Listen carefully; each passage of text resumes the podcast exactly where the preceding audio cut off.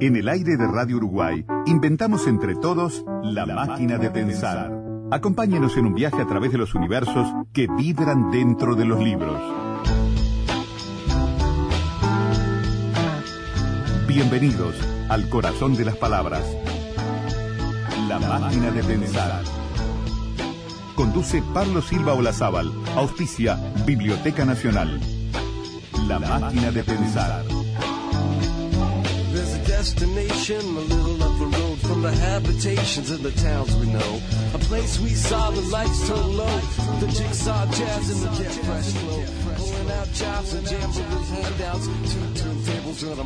flow. Amigos, bienvenidos a Radio Uruguay, bienvenidos a la máquina de pensar, bienvenidos a la Feria del Libro de San José. Para nosotros es un honor, un placer estar de nuevo aquí en esta feria que realmente es un espectáculo. Es una feria, eh, ustedes ya lo saben, la Feria de San José, la Feria del Libro es muy conocida y ha tenido un gran desarrollo, pero yo lo venía diciendo antes, cuando veníamos para acá, en la ruta, diciendo que quizás debe ser de las pocas ferias del libro del interior que tiene muy claro que quiere llegar a otros departamentos, a otros a otros lugares y por eso estamos aquí en esta carpa de las comunicaciones impresionantes. Eh, realmente vamos a hacer un programa especial. Vamos a estar con Pedro Peña, un escritor locatario, maragato. Pero este programa, amigos, comienza de esta manera.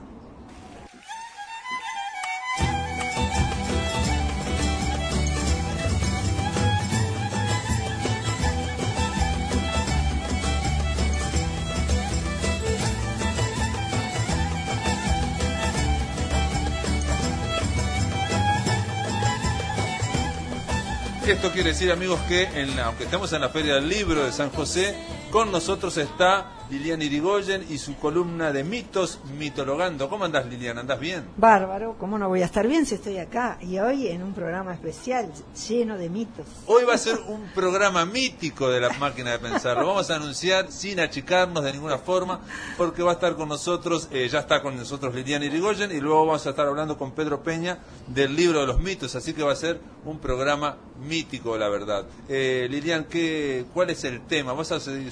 con- seguíamos con el tema del, del bestiario dentro de, de- del, del ciclo, ¿no? De, de Heracles de, o de Hércules, del famoso héroe Dorio, que, eh, bueno, ya llevaba eh, sobre sus hombros cinco de, lo- de, de- de sus trabajos. Y ahora no nos tocaría el, el, el trabajo del Cinco, séptimo. seis, yo ya perdí, seis, yo ya perdí la cuenta. mal, son de los trabajos de Hércules son 12, ya lo has contado vos, Lilian, al principio eran 10, pero por esa cuestión de los griegos, de esa cosa del mercadeo y del comercial y toda esa historia, este hombre Hércules hizo 10 trabajos y le dijeron, no, dos no, No, cuentan, y, dos no- y entonces hay que tenés que hacer dos más, y entonces está un Y ahí trapicheo y tuvo y que hacer 12. Y entonces va el séptimo, que es el toro de Creta. Domar el toro de Creta. Exactamente, o por lo menos traer a Micenas, donde estaba el rey Euristeo, el toro de Creta.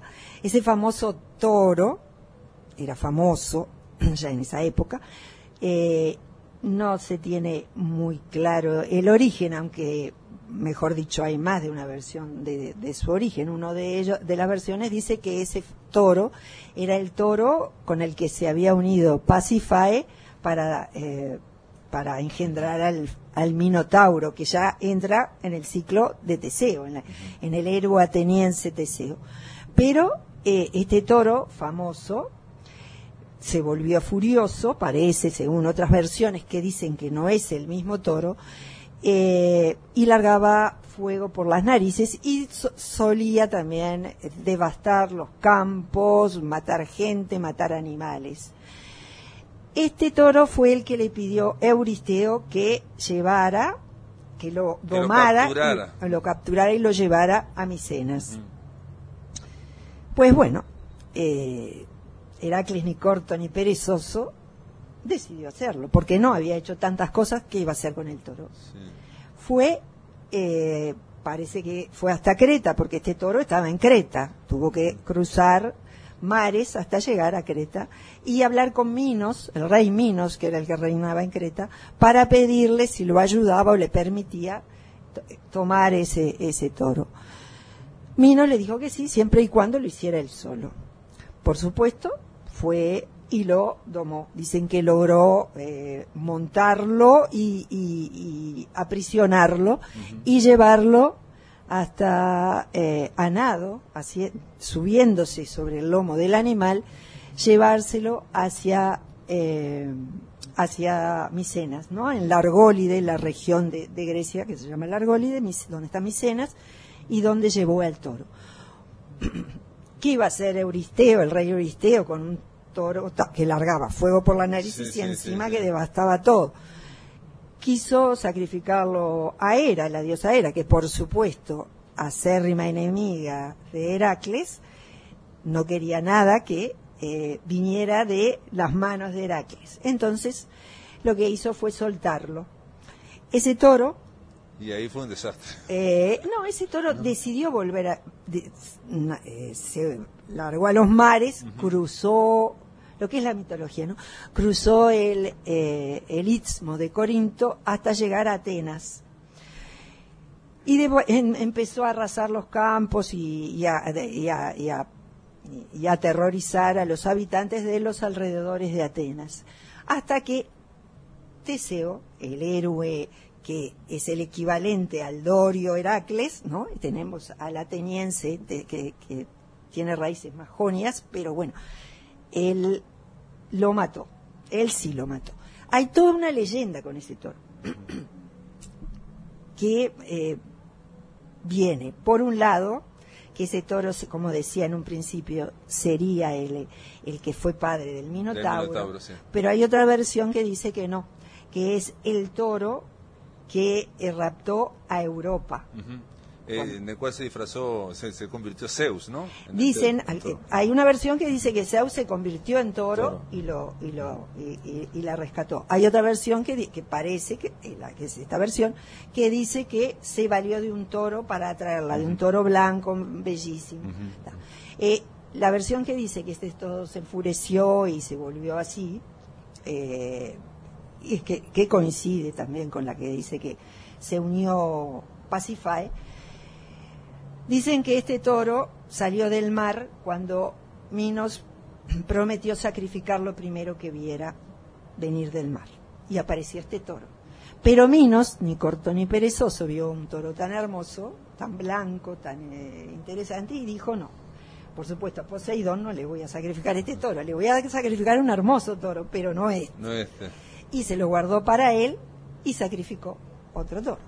Por supuesto, Poseidón, que era un dios que todo lo No le gustó ese cambio, esa rebaja. Otra vez, otra vez el comercio, otra vez no el le gustó y bueno, lo volvió, en algunas versiones dice que lo volvió loco, lo, eh, lo, lo volvió furioso y en otras versiones dice que fue por ese motivo que Pacify sintió una pasión sofílica.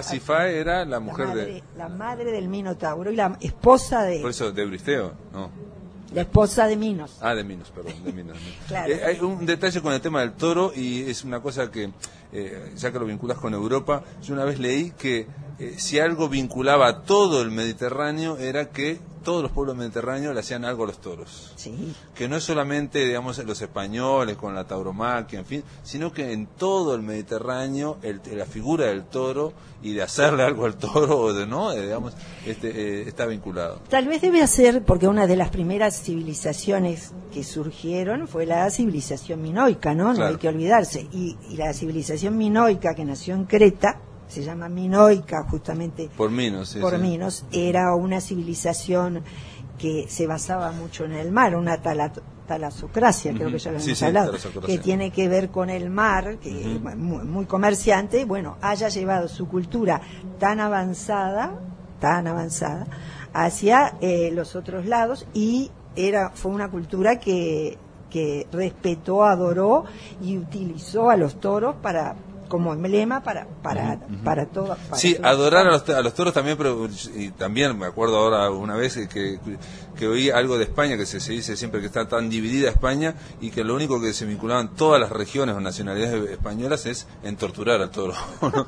de todo tipo, de ¿no? que hacen de todos le van haciendo cosas y hay una cuestión como muy mítica, muy bas- no, muy básica, Sí, ¿no? muy básica, muy es muy muy an- ancestral. muy debe- ancestral, debe ¿no? haber venido, o sea, por de, eso de- digo, de- Si la primera, o, o de las primeras civilizaciones que surgieron fue esta, la minoica, ¿por qué no? Y era una civilización basada en la, o, o con una poderosa eh, rutas comerciales, por, lo pran- por lo pronto una eh, Sí, y la ganadería flota. también, la ganadería. Claro, digamos, pero y- con esa flota llevó su cultura, su cultura, ay, perdón, su cultura la fue llevando hacia determinados puntos. Basta que se haya asentado en alguna tierra. Nosotros pensamos, bueno, Creta y España están lejos, pero estará. No dicen que los vikingos llegaron a América. Sí, claro, bueno, claro, claro. entonces digo, ¿por sí, qué sí. no? No, no, Si la- es, si es que la cuenca mediterránea, es la cuenca mediterránea. Por eso. Entonces haya llevado su civilización. Ahí está. Eh, ese era tomar el toro de Creta, que yo realmente pensé que iba a tener más espectacular, pero es muy bastante sencillo, ¿no? Es decir, le llevó, no Eh, le llevó gran trabajo. Es, a es Hércules. sencillo. Eh, eh, no, a Hércules no le llevó ningún trabajo. Eh, ya te digo, este toro después tiene sí que ver más o es importante dentro eh, dentro de, Del otro del otro, de, de- de Teseo. Teseo. Porque a partir de la captura de este toro, eh, cruzó, como te digo, Quinto llegó hacia la Maratón, que se- es eh, la llanura que rodea Atenas, lo capturó y eh, Teseo lo llevó eh, cuando Teseo no sabía que era hijo del, del rey de Atenas. Y lo llevó a sacrificar a Atenas. Cuando fue a matarlo, sacó su espada y el rey de Atenas, no quiero dar nombre para no mezclar, pero el rey de Atenas se llamaba Egeo, vio la, eh, la espada, reconoció esa espada como suya y reconoció a Teseo como su hijo, porque si no lo hubiera mandado matar. Porque eh, se había corrido la voz de gente envidiosa, que no quiero dar el nombre para no mezclar, pero sería Medea, gente envidiosa que decía que ese eh, hombre, que era Teseo, que ese hombre venía a matar al rey. Pero a partir de esa espada que era del, del rey, él reconoció a su hijo perdido y este, no lo mató. Ahí tiene que ver cómo ese toro se mezcla en esos dos ciclos, los dos ciclos más fuertes de la mitología griega, ¿no? Sí, sí. Bueno, el toro, eh, digamos, eh, más allá de que se mezcle con esos dos ciclos, es fundamental para En los todo. griegos y para, y, para, y para toda esta cultura mediterránea. No sé si querés ir cerrando, nos quedan tres minutos, eh, hablamos de la próxima, del próximo trabajo. El, próximo trabajo eh, es este se- sería Probar las yeguas de Diomedes. ah, exactamente la yegua de- de- del rey Diomedes es un de rey claro eran yeguas pero bueno no dice caballo Eh, simplemente que de esas para redondear los tres minutos que Ujú. no da para mucho Sí. iba a decir que de esas yeguas se dicen que hasta la época histórica tuvieron descendencia dicen que Bucéfalo, el caballo de Alejandro Magno, descendía de esas yeguas famosas que van a aparecer en el próximo capítulo. Y que comen, comían carne humana Ah, las exacto, yeguas de eran, eran caníbales, en fin, Sí. Eran tremendas. Eh, Lilian, gracias por estar ahora con la maqui- máquina de Pensamos, hacer una breve pausa, amigos. Estamos en la Feria del Libro de San José, estamos muy contentos, eh, damos las gracias a tu público presente aquí, incluso algunos amigos han venido, se han acercado, y nada, después de la pausa, amigos, seguimos aquí por Radio Uruguay. En el aire de Radio Uruguay, La Máquina de Pensar.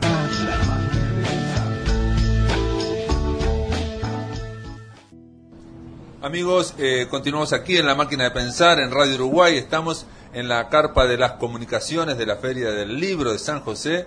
Muy contentos con, con- todo, realmente.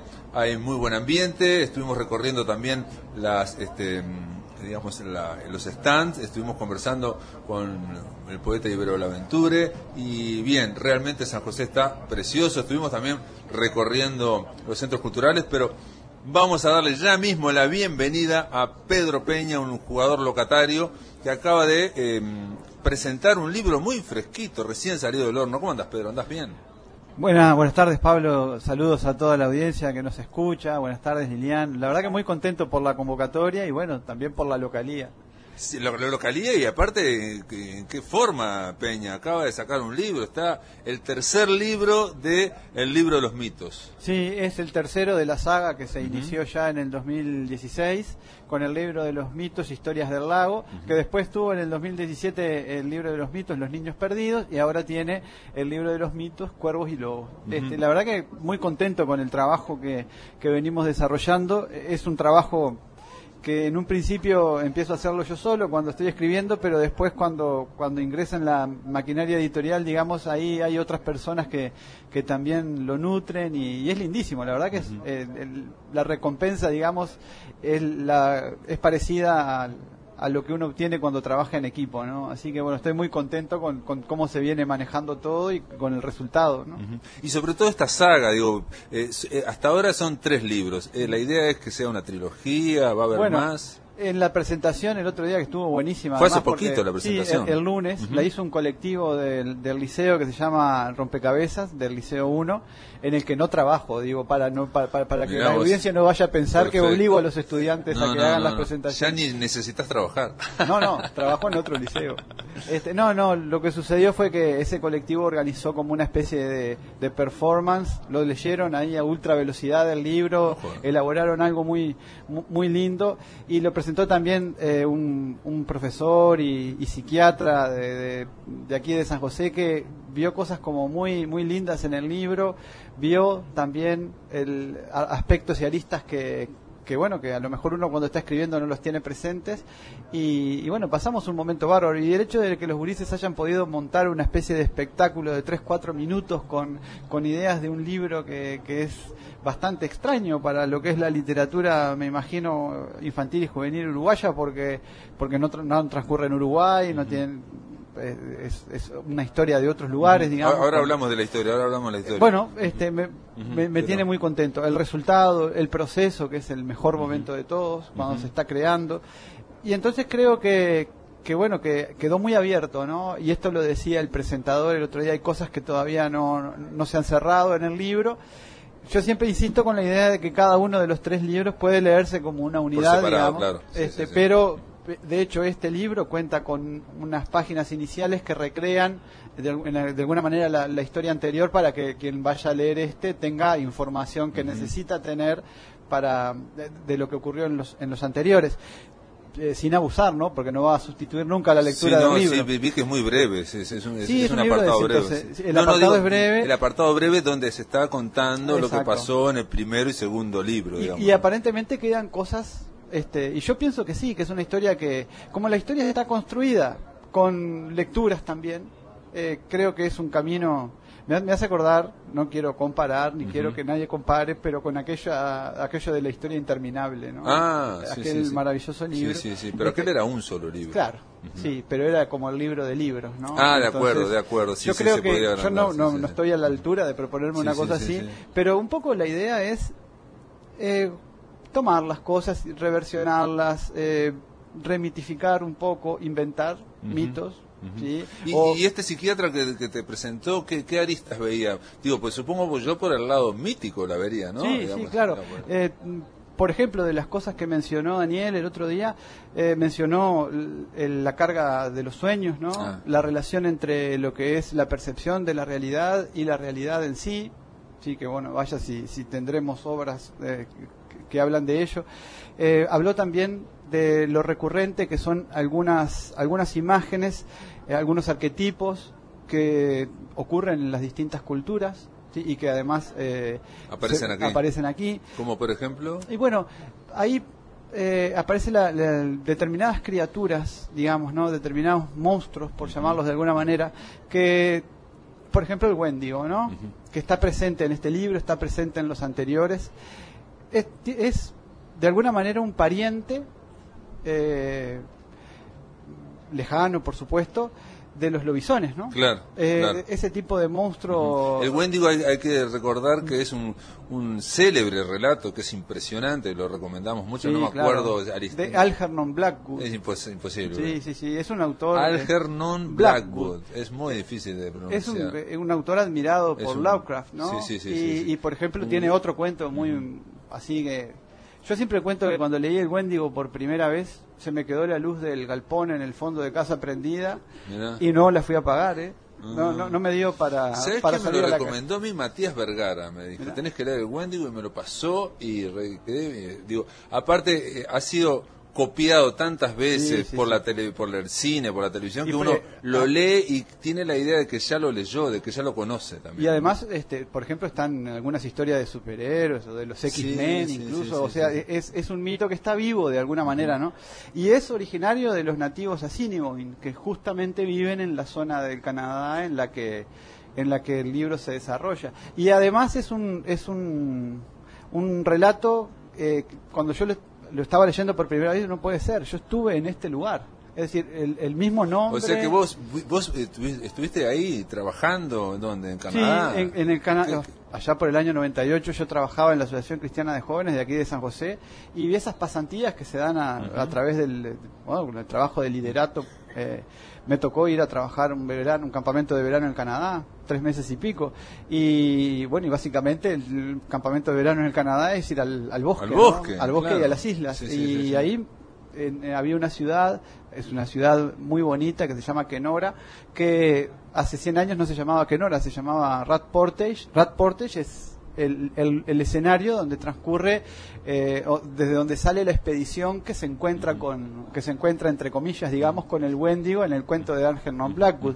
Eh, Perdón, es, es que es un cuento, es un relato donde básicamente lo que asistimos es a una expedición a través de los grandes bosques de Canadá. ¿no? o sea, la presencia de los bosques esos gigantescos donde uno va y digamos es un océano de, de- Tal de- cual. de árboles. Eh, ¿no? no- cuando nosotros salíamos del campamento en las expediciones en canoa que duraban 6, 7 días, a mí me tocaba siempre trabajar con 6 o 7 adolescentes, que eh, eh, era lo que llamaba mi cabaña. ¿no? Mi cabaña eran 6 o 7 adolescentes, 14, 15 años, y salíamos una semana a los bosques con mapa, brújula, todo ese asunto, con mucho cuidado con los osos que, que, que pululaban por allí. Y mm, trabajando así, eh, nos daba la impresión de que había lugares en los que los primeros seres humanos que estábamos pisando eh, éramos nosotros. Sí, sí, Tal sí, vez no fuera acierto, no, no, no, pero, pero, esa impresión que, que también aparece en el corazón de las tinieblas de. Joseph Conrad, que es esa idea o esa sensación de que cuanto más te metes en el bosque o en lo inexplorado o lo poco explorado, de alguna forma te estás metiendo en vos mismo, Y- ¿no? y además- en, en- en- en su propia especie, te estás metiendo en lugares Tal cual. este atávicos. Además eh, de lo atávico y lo ancestral y lo que hay allí que, que, que circunda y, y- que de alguna manera te, te sobrecoge el espíritu, Y te despierta cosas a por vos. supuesto. Eh, estaba todo el- el- el- los animales, ¿no? Los animales que, que la- estas culturas, por ejemplo, los Assiniboines son culturas totémicas. Eh, ellos idolatran a los animales y tienen con los, los- los famosos tótems. Y eso está tan marcado que, habiéndolos visto en la ciudad, nosotros también podíamos sensibilizarnos cuando veíamos las águilas calvas, los osos. Osos, por suerte, los vimos bastante de, de lejos, ¿no? Teníamos como un protocolo a seguir. Pero fue una experiencia tan, tan rica en mí. Y después leíste el Wendigo y te diste cuenta que "Ah". habías estado en esos bosques o en bosques parecidos, que es eh, lo, lo- lo- lo brillante en ese, en ese, en Mm. ese relato, que es un relato de terror. Es increíble que no digamos que es eh, lo monstruoso, sino el viaje a través de los, de los bosques, ¿no? Cómo ellos se van, digamos, este, aterrorizando. Exacto. Y además como eso penetra en, en, en su cuerpo. Y en el su lector. mente, y en el lector, En el por lector. supuesto. Este, yo a veces, este, en el, el- hay, hay un par de escenas de ese cuento, por ejemplo, cuando alguien aparece con los pies fuera de la, de la tienda en la que, digo, bueno, ¿qué pasó acá? ¿No? O, o el olor. Una percepción, un sentido que, que no es de los más usuales en la literatura, salvo por esta novela este, del perfume, que es donde se, se explotó, bueno, este olor que, que precede o que antecede al- a, la criatura que viene, ¿no? Y que es lo primero que perciben y que es lo primero que te da miedo, Claro, ¿no? claro, Entonces, claro. la verdad que habiendo O sea que, visto digo, eso, Leíste el Wendigo, viviste allá, ¿no? esa experiencia impresionante, y fue cuando empezaste a escribir el primero de estos, el libro de los mitos, que, atención, el primero también ganó el premio eh, nacional de literatura, Sí, ¿no? El sí, año sí. pasado, ¿no? O sea, la verdad que en, fue- en literatura infantil y juvenil, primer premio nacional de, literatura. sí, la- una sorpresa lindísima, porque... Y se llamó, perdón, ¿cómo se llamó? eh, Historias del Lago. Ah, el libro de los mitos, Historias del Lago. Eso se, se publicó por el sello Montena en el 2016 y el año pasado le tuvo ese suceso que la verdad que me dejó muy feliz. Entre otras cosas porque posibilitó que, ahora los, los premios MEC andemos un poco eh, de gira, ¿no? El otro día, por ejemplo, fuimos a presentar con, con otra colega a la Feria del Libro de Paso de los Toros. Bueno, se, se ha presentado, se, se ha dado como un, un renovado interés por el asunto. Para mí fue una novedad porque yo, no- como hablábamos hoy fuera del micrófono, no es de lo que venía escribiendo, digamos, pero pero sí tengo que, que- para mí que es una historia totalmente honesta con, con, con mi vida, ¿no? Porque recrea cosas que viví en un lugar que amo, ¿sí? Al que espero volver pronto y si es posible volver con... con ¿Pero cuál lugar? ¿El de en- Canadá? En Canadá, claro. Este, y además lo otro que tiene es una, una sustancia literaria, ¿no? Porque se nutre de cuentos, no solamente del Wendigo, sino de muchos cuentos de la tradición española, de la tradición inglesa, eh, de la tradición italiana. Y ¿Vos hablaste de los lobisones también? Sí, por ejemplo, hay eh, al final de este relato, de, de- de esta novela, hay un lupus tractatus, que es como una especie de tratado del, de- de- del lobo de Sigfrido de Friburgo, que es un personaje que, que- que se introduce en la obra y que habla justamente de- de- del lobo y de los hombres lobo, ¿no? Entonces, creo que, que es un libro que me ha dado como para jugar mucho y, y bueno, eso eh, es, es lo más divertido que tiene, ¿no? Jugar mucho desde el punto de vista, digamos, de la forma también, Mm. ¿no? Poder intervenir, poder, digamos, de vos, este, como profesor de literatura también y, y saliéndote un poco de ese escritor que, bueno, aunque- vos ganaste con Eldor también, ¿no? Aquel, aquel era de mitos también. Sí, de ¿no? ciencia ficción, dijeron, medio mítica, literatura sí, fantástica. Sí, sí, sí, sí. Ganaste el premio Lolita Rubial, pero, digamos, eh, te permite salir de la ruta policial, digamos, que es la que te... Que la, la que la que viene firme, digamos. La que venía más firme, pero por lo que te conocen más, digamos, te conocemos más Sí. a Pedro Peña, está más identificado con ese género policial. Y yo supongo también que, que hay la, la cuestión de los mitos ahí, no solamente tiene que ver con el Wendigo, tiene que ver con los lobisones, ¿no? Tiene que ver con pulsiones. Sí, eh, yo creo que es lo que me gusta leer, básicamente. Ahora cuando Liliana estaba exponiendo sobre los trabajos de Hércules, es fascinante.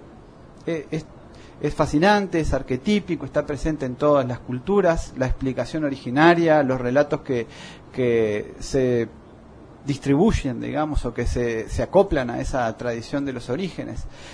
Por ejemplo, cuando hablaban del toro, en, en el caso concreto de San José, en los montes de un paraje que se llama Rincón de la Torre, escuchándole a mi, a- a mi abuelo hablar del tema, hubo durante décadas un ganado salvaje, ¿sí? que después pasó a ser materia de leyenda, el ganado salvaje de Rincón de la Torre. El ganado salvaje de Rincón de la Torre es un, un establecimiento que en mediados, me imagino, o principios tal vez, del siglo XX, se fundió, quedó el ganado a monte Sí, sí, sí, y se reprodujo y por lo tanto era imposible entrar a esos montes, pero hectáreas y hectáreas de monte eh, con ganado salvaje. Un ganado que, que, que no está acostumbrado a ver seres humanos y. Claro. que te llevaban la carrera Claro. y además eh, hasta algún muerto, ¿no? Este, algún paisano muerto. Y Eso puede eh, no tiene nada que ver con el mundo griego, pero a la vez tiene. Sí, claro, ¿sí? claro. porque nace una leyenda ahí. Obvio, ¿sí? obvio, Hoy por hoy, este, mis, mis estudiantes del Liceo de Rodríguez, que es el liceo donde trabajo, eh, tienen esas historias a, a flor de piel, porque se las escucharon, así como yo se las escuché a, a, a- a mi abuelo, ellos se las vienen escuchando sus padres, tíos. Todo eso pasa y genera. No, y genera, cuando pasa el tiempo genera el mito. genera ¿no? un sustrato para eh, crear mitos también, Sí, ¿no? claro. Digo, porque digo, una cosa también son los mitos que se crean, o digamos, todo lo, digo, yo soy del interior también, ya sabemos lo que es a veces eh, esa especie de leyendas medio urbanas, esos cuentos, una, una cosa es ese sustrato y otra cosa es cuando alguien se pone a escribirlo. ¿no? Tal Cuando alguien se pone a escribirlo y se pone a, a figurar sobre ello, ahí está agarrando otra otra otra dimensión, otra calidad Sí, también. ¿no? Sí, a mí me pasó eso que estás diciendo vos de ponerme a escribir eh, de tus pagos, creo Sí. que lo tienen muy presente y que me parece que incluso ya hemos hablado del tema del dios, del famoso Dios verde. Sí, claro. Este, Dios verde. a mí es un tema que me fascina porque tiene tanta li- eh, literatura oral Sí. eh, eh, en el plano hoy por hoy de la leyenda. Un- Una vuelta fui a presentar un libro a Tacuarembó y hasta allá había estado el Dios Verde, Sí, que uno lo, lo- lo asocia más al litoral. Al litoral, claro, claro. Este, pero se en Tacuarembó, que iba de Fray Ventos o Mercedes hasta Salto, pero también en Tacuarembó caminando. hay relatos del, del Dios Verde también. Entonces, bueno, eso va a pasar el tiempo. eh, penosamente todavía no se ha escrito mucho acerca de, de- de esta figura. No, no.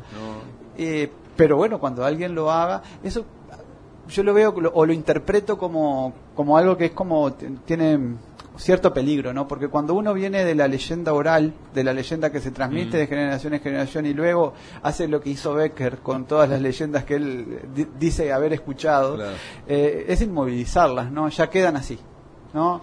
Y eso es un riesgo, ¿no? Un riesgo porque el que lo hace tiene que, que hacerlo muy bien como para que eso quede vivo siempre, ¿no? Claro. Una de las cosas que, bueno, cuando escuchamos la mitología de Lilian Irigoyen eh, que- contándonos es que eh, todas esas eh, subtramas y esas historias secundarias que se van armando se podían armar también, este, y de hecho, eh, porque no había eh, autores, no había la figura del autor, ¿no? O sea, no había un tipo que agregaba y decía, bueno, esto yo lo escribí yo, no sé qué, no sé cuánto, sino que eh, no era como ahora que uno decía, lo que le dice Pedro Peña, si Pedro ah, escribe sobre Dios Verde, que creo que ya se ha escrito igual, Sí, ¿eh? sí. creo que se ha escrito algo sobre Dios Verde. Este, vamos a hacer una pausa, si les parece, Pedro, Lilian, vamos a hacer una pausa. Amigos, después de la pausa seguimos aquí por Radio Uruguay, estamos en la Feria del Libro de San José, en las carpas de las comunicaciones, y nada, eh, si a los que, que se quieran arrimar, arrímense, y si no, después de la pausa seguimos aquí por Radio Uruguay. En el aire de Radio Uruguay, La Máquina de Pensar.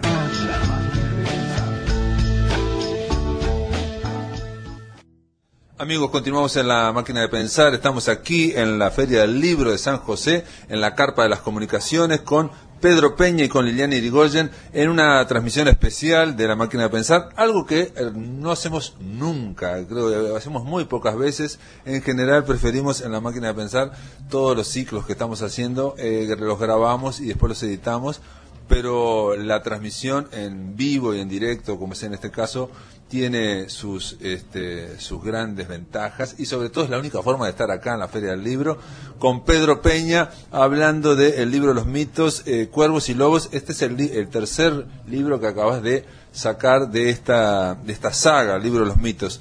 Yo te preguntaba en el bloque anterior también si, si el esquema, digamos, eh, de narrativo, ¿no? Cómo se va desarrollando, este, lo hiciste, digamos, lo suficientemente abierto, lo hiciste abierto a propósito para que puedan entrar, para tener distintas entradas, digamos, distintas leyendas, de distintos eh, abordajes, como a la manera también de, como hacía Borges también, ¿no? De, de, de- de po- poner una, una nota, una entrada de enciclopedia y contar algo, ¿no? Entonces no se sabe si es una enciclopedia o si es una ficción eh, en ese punto. Sí, sí, este, bueno, yo te iba a decir que sí hasta que dijiste Borges y ahí ya me, este, mi recato me hace decir, bueno, ojalá. Eh, pero sí, la idea es que, que haya muchas posibilidades de ficcionalizar cosas. Por ejemplo, en el segundo de los libros eh, tomo algunos episodios no muy conocidos del famoso libro de la Edad Media Española, castellana, El Conde Lucanor, Mm. ¿sí? de, de- de Infante Juan Manuel. Hay uno en particular que la menciona Borges viene a cuento porque en su compilado sobre la literatura fantástica Borges lo, este, lo menciona allí que es el, el famoso Enciemplo 11 en el, el del de Santiago Sí. y, y, y Don Illán. Bueno, Que lo, que lo encierran y... eh, exactamente, y, y bueno, que tiene eso de ir en el tiempo, ¿no? Ese, eh, esa apertura de un portal, digamos, a través de la mención de, de cierto alimento que abre una realidad paralela. Es fantástico porque estamos hablando de un, de un cuento que fue escrito alrededor de 1330, ¿no? Sí, sí, sí. Bueno, pero la literatura fantástica es mucho más vieja que eso. Pero en la tradición castellana me interesaba en particular ese libro y ese formato, entonces tomé algunas cuestiones estructurales para el segundo libro. Y para este tercer libro por ejemplo, tomo algunos eh, mitos que tienen que ver con, con- con los lobos en, en Europa, ¿no? Y además hay como historia paralela a la historia de los personajes de nuestra contemporaneidad, digamos, porque esta historia es la historia de tres jóvenes contemporáneos a nosotros, con la única, creo que el único detalle un poco disonante con nuestra época es que no hay ningún celular en el libro, ¿sí? que, que eso no todos los lectores lo advierten. Afortunadamente, no todos los lectores sienten la necesidad de que tenga que haber un celular en la historia. que yo una vez encontré un escritor que me dijo lo contrario, me dijo que él escribía novelas y que no conseguía que hubiera celulares en su novela. Es una, me, me llamó la atención. Eh, es que yo- yo, trato, ni se, se me ocurriría, digamos, ¿no? Evitarlo, pero él quería que hubiera celulares en y una no, novela. no, no había y pretexto. Este, bueno, hoy hoy estoy escribiendo también una- otra novela policial y no el personaje está enviciado con el celular, Ah, entonces no bueno, hay manera de que no aparezca. celular, pero pero en este caso eh, acudo como a otras cosas, ¿no? Entonces eh, hay un, un asunto con con muchos muchos libros y relatos del siglo XIX sobre hombres lobos que, que me escuché escuché esos relatos allá por el 2017 y, y la verdad que no es que yo esté copiando esos No, no, no, relatos no, claro, claro, eso te sino que impresiona así de alguna es forma. como sí, sí, sí. Ahí lo está procesás por otra parte, claro. lo sí, procesás sí, y sí, sí, bueno, de mirá qué linda es la estructura de este, mirá cómo se contó esto. Y además mirá esta otra materia que hay aquí, este otro, claro. eh, estos personajes, lo que, lo que pueden llegar a abrirse, lo que pueden llegar a ser. Y la verdad que eh, he descubierto que la literatura de misterio, incluso la literatura de, de terror, es muy interesante. Los, la gente que, que lee estos libros queda a veces como con con, eh, con cierto temor y bueno, esa sensación es linda ¿Y qué también es- haberla y qué es- generado, ¿Y ¿no? qué es la secta purpúrea?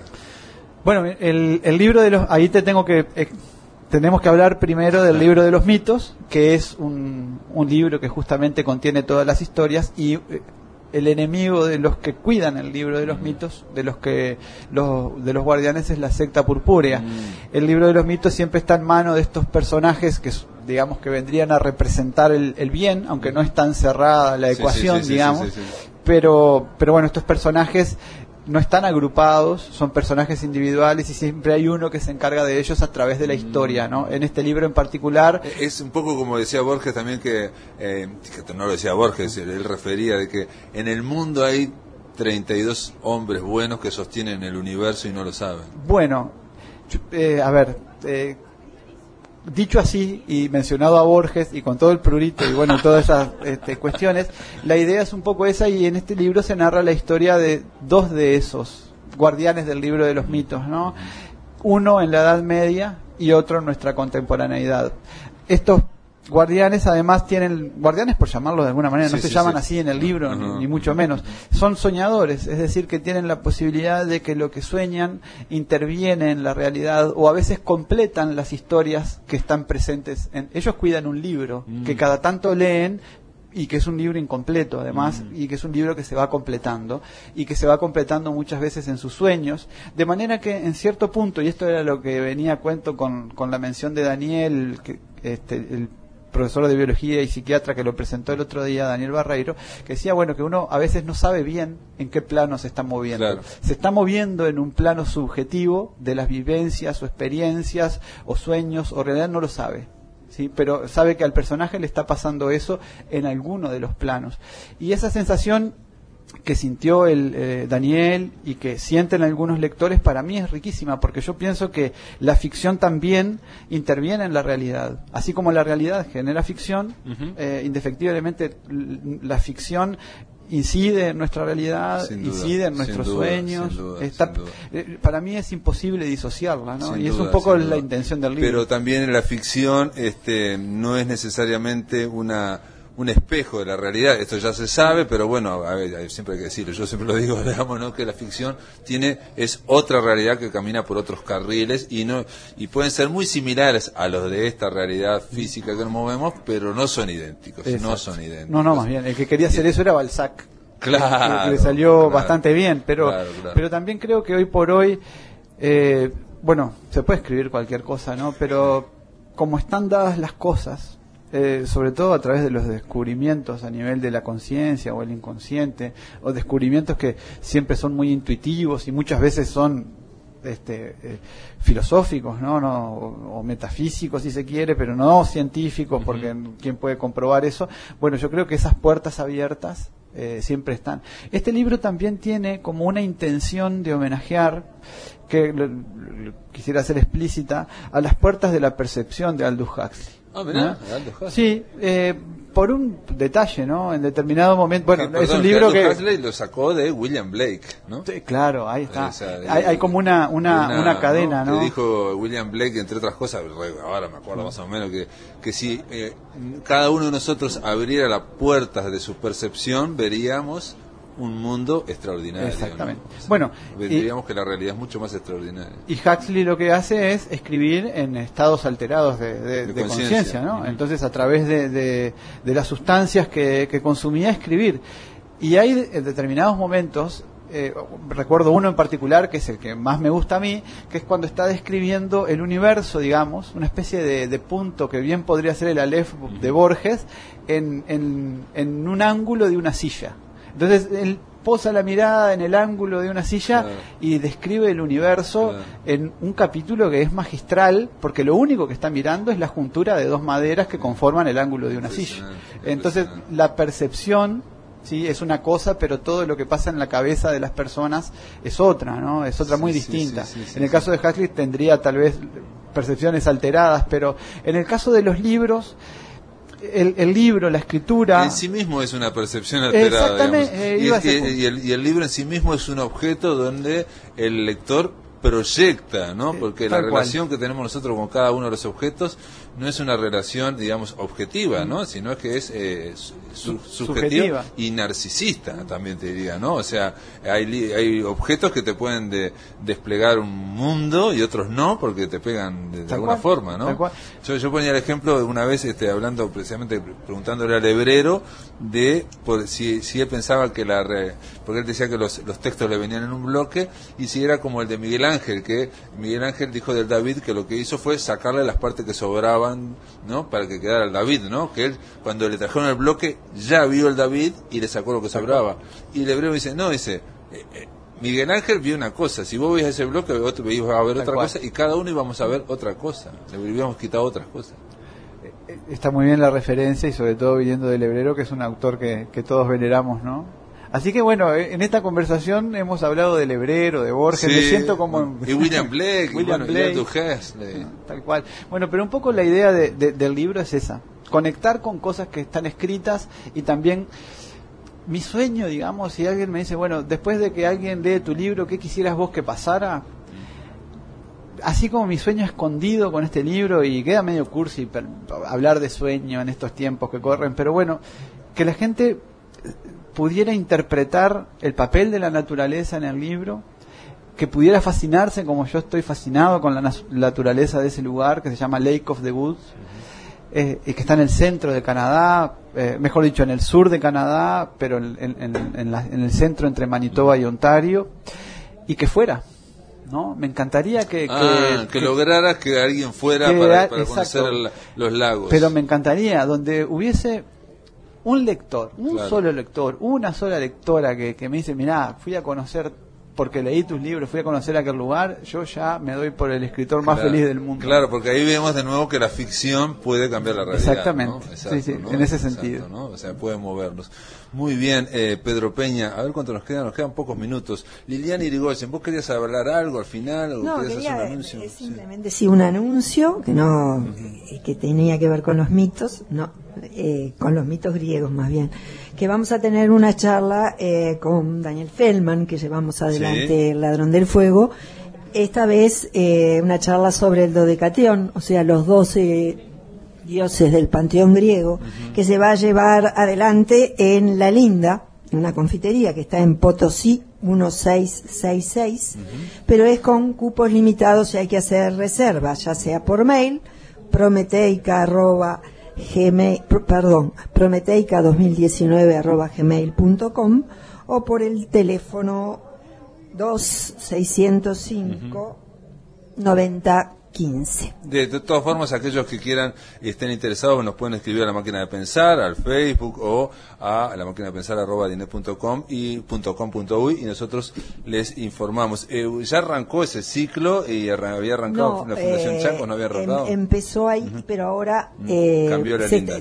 Mm, se- se está diversificando, Está digamos. diversificando, perfecto, perfecto.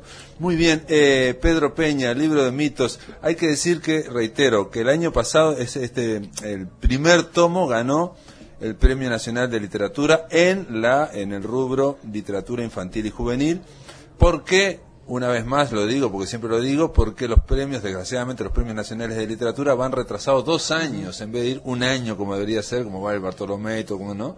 Entonces, una cosa que escribiste en el 2016 es premiada en el 2018. Bueno, pero te da una, una alegría con, con retardo, digamos. Mucho retardo. Dos años después te, te sorprendió realmente que, que ganar el primer premio. Lo digo porque yo eh, incluso juntamos firmas para que eh, el, pre- el MEC, el Ministerio de Educación y Cultura, eh, termine con ese rezago, esos dos años de diferencia que hay entre y que vuelva a ser como fue antes del 2005. Tendría ¿no? que hacer un año, dos, ¿no? Exacto, tiene que arreglarlo en un año, pero digo para que en el 2019, ahora ya va a pasar, pero en el 2020 se haga lo del 2018 y 2019, digamos. De todas maneras, Pablo, yo este no eh, valoro un montón eh, algunas de las estrategias que, que, que tiene el MEC, no- por haber ganado el premio, pero ni mucho menos, ¿no? Pero fíjate que acá en San José se pudo incluso hacer una película con fondos del ICAO. Yo creo que, y, y yo cada vez que pueda decirlo lo voy a decir, eh, hay muchísimas cosas, me parece, que pueden corregirse a nivel del MEC, de la Dirección de Cultura, no sé, no, no, no estoy en esas internas, Sí.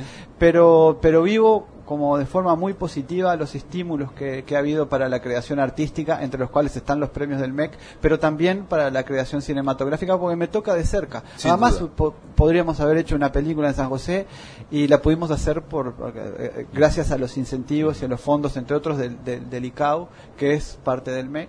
Este, Sí, sí, entonces, eh, No, no no solamente está el ICAO, eh, digamos el Instituto de, Audiovisual Uruguayo, sino también vos ganaste, por ejemplo, la- una beca FEFCA, que también. También. es algo que no se menciona habitual. Las becas FEFCA son para proyectos creativos y de apoyo. Pero bueno, en fin, Pedro Peña, gracias por estar en la máquina de pensar. Felicitaciones por el, li- el libro de los mitos, cuervos y lobos, que acaba de ser presentado aquí en San José y que se presentará en Montevideo, supongo yo, a la brevedad. Sí, vamos a hacer una jornada con la editorial. Agradezco un montón, Pablo. Este programa lo escucha mucha gente de San José, muchas de Montevideo, gracias, de muchas todos lados. gracias. Ha sido un placer realmente. Gracias, Lilian, por estar con nosotros. Un gusto. Amigos, de, después de la bueno, se terminó la máquina de pensar. Mañana continuamos aquí por Radio Uruguay. Que lo pasen muy bien.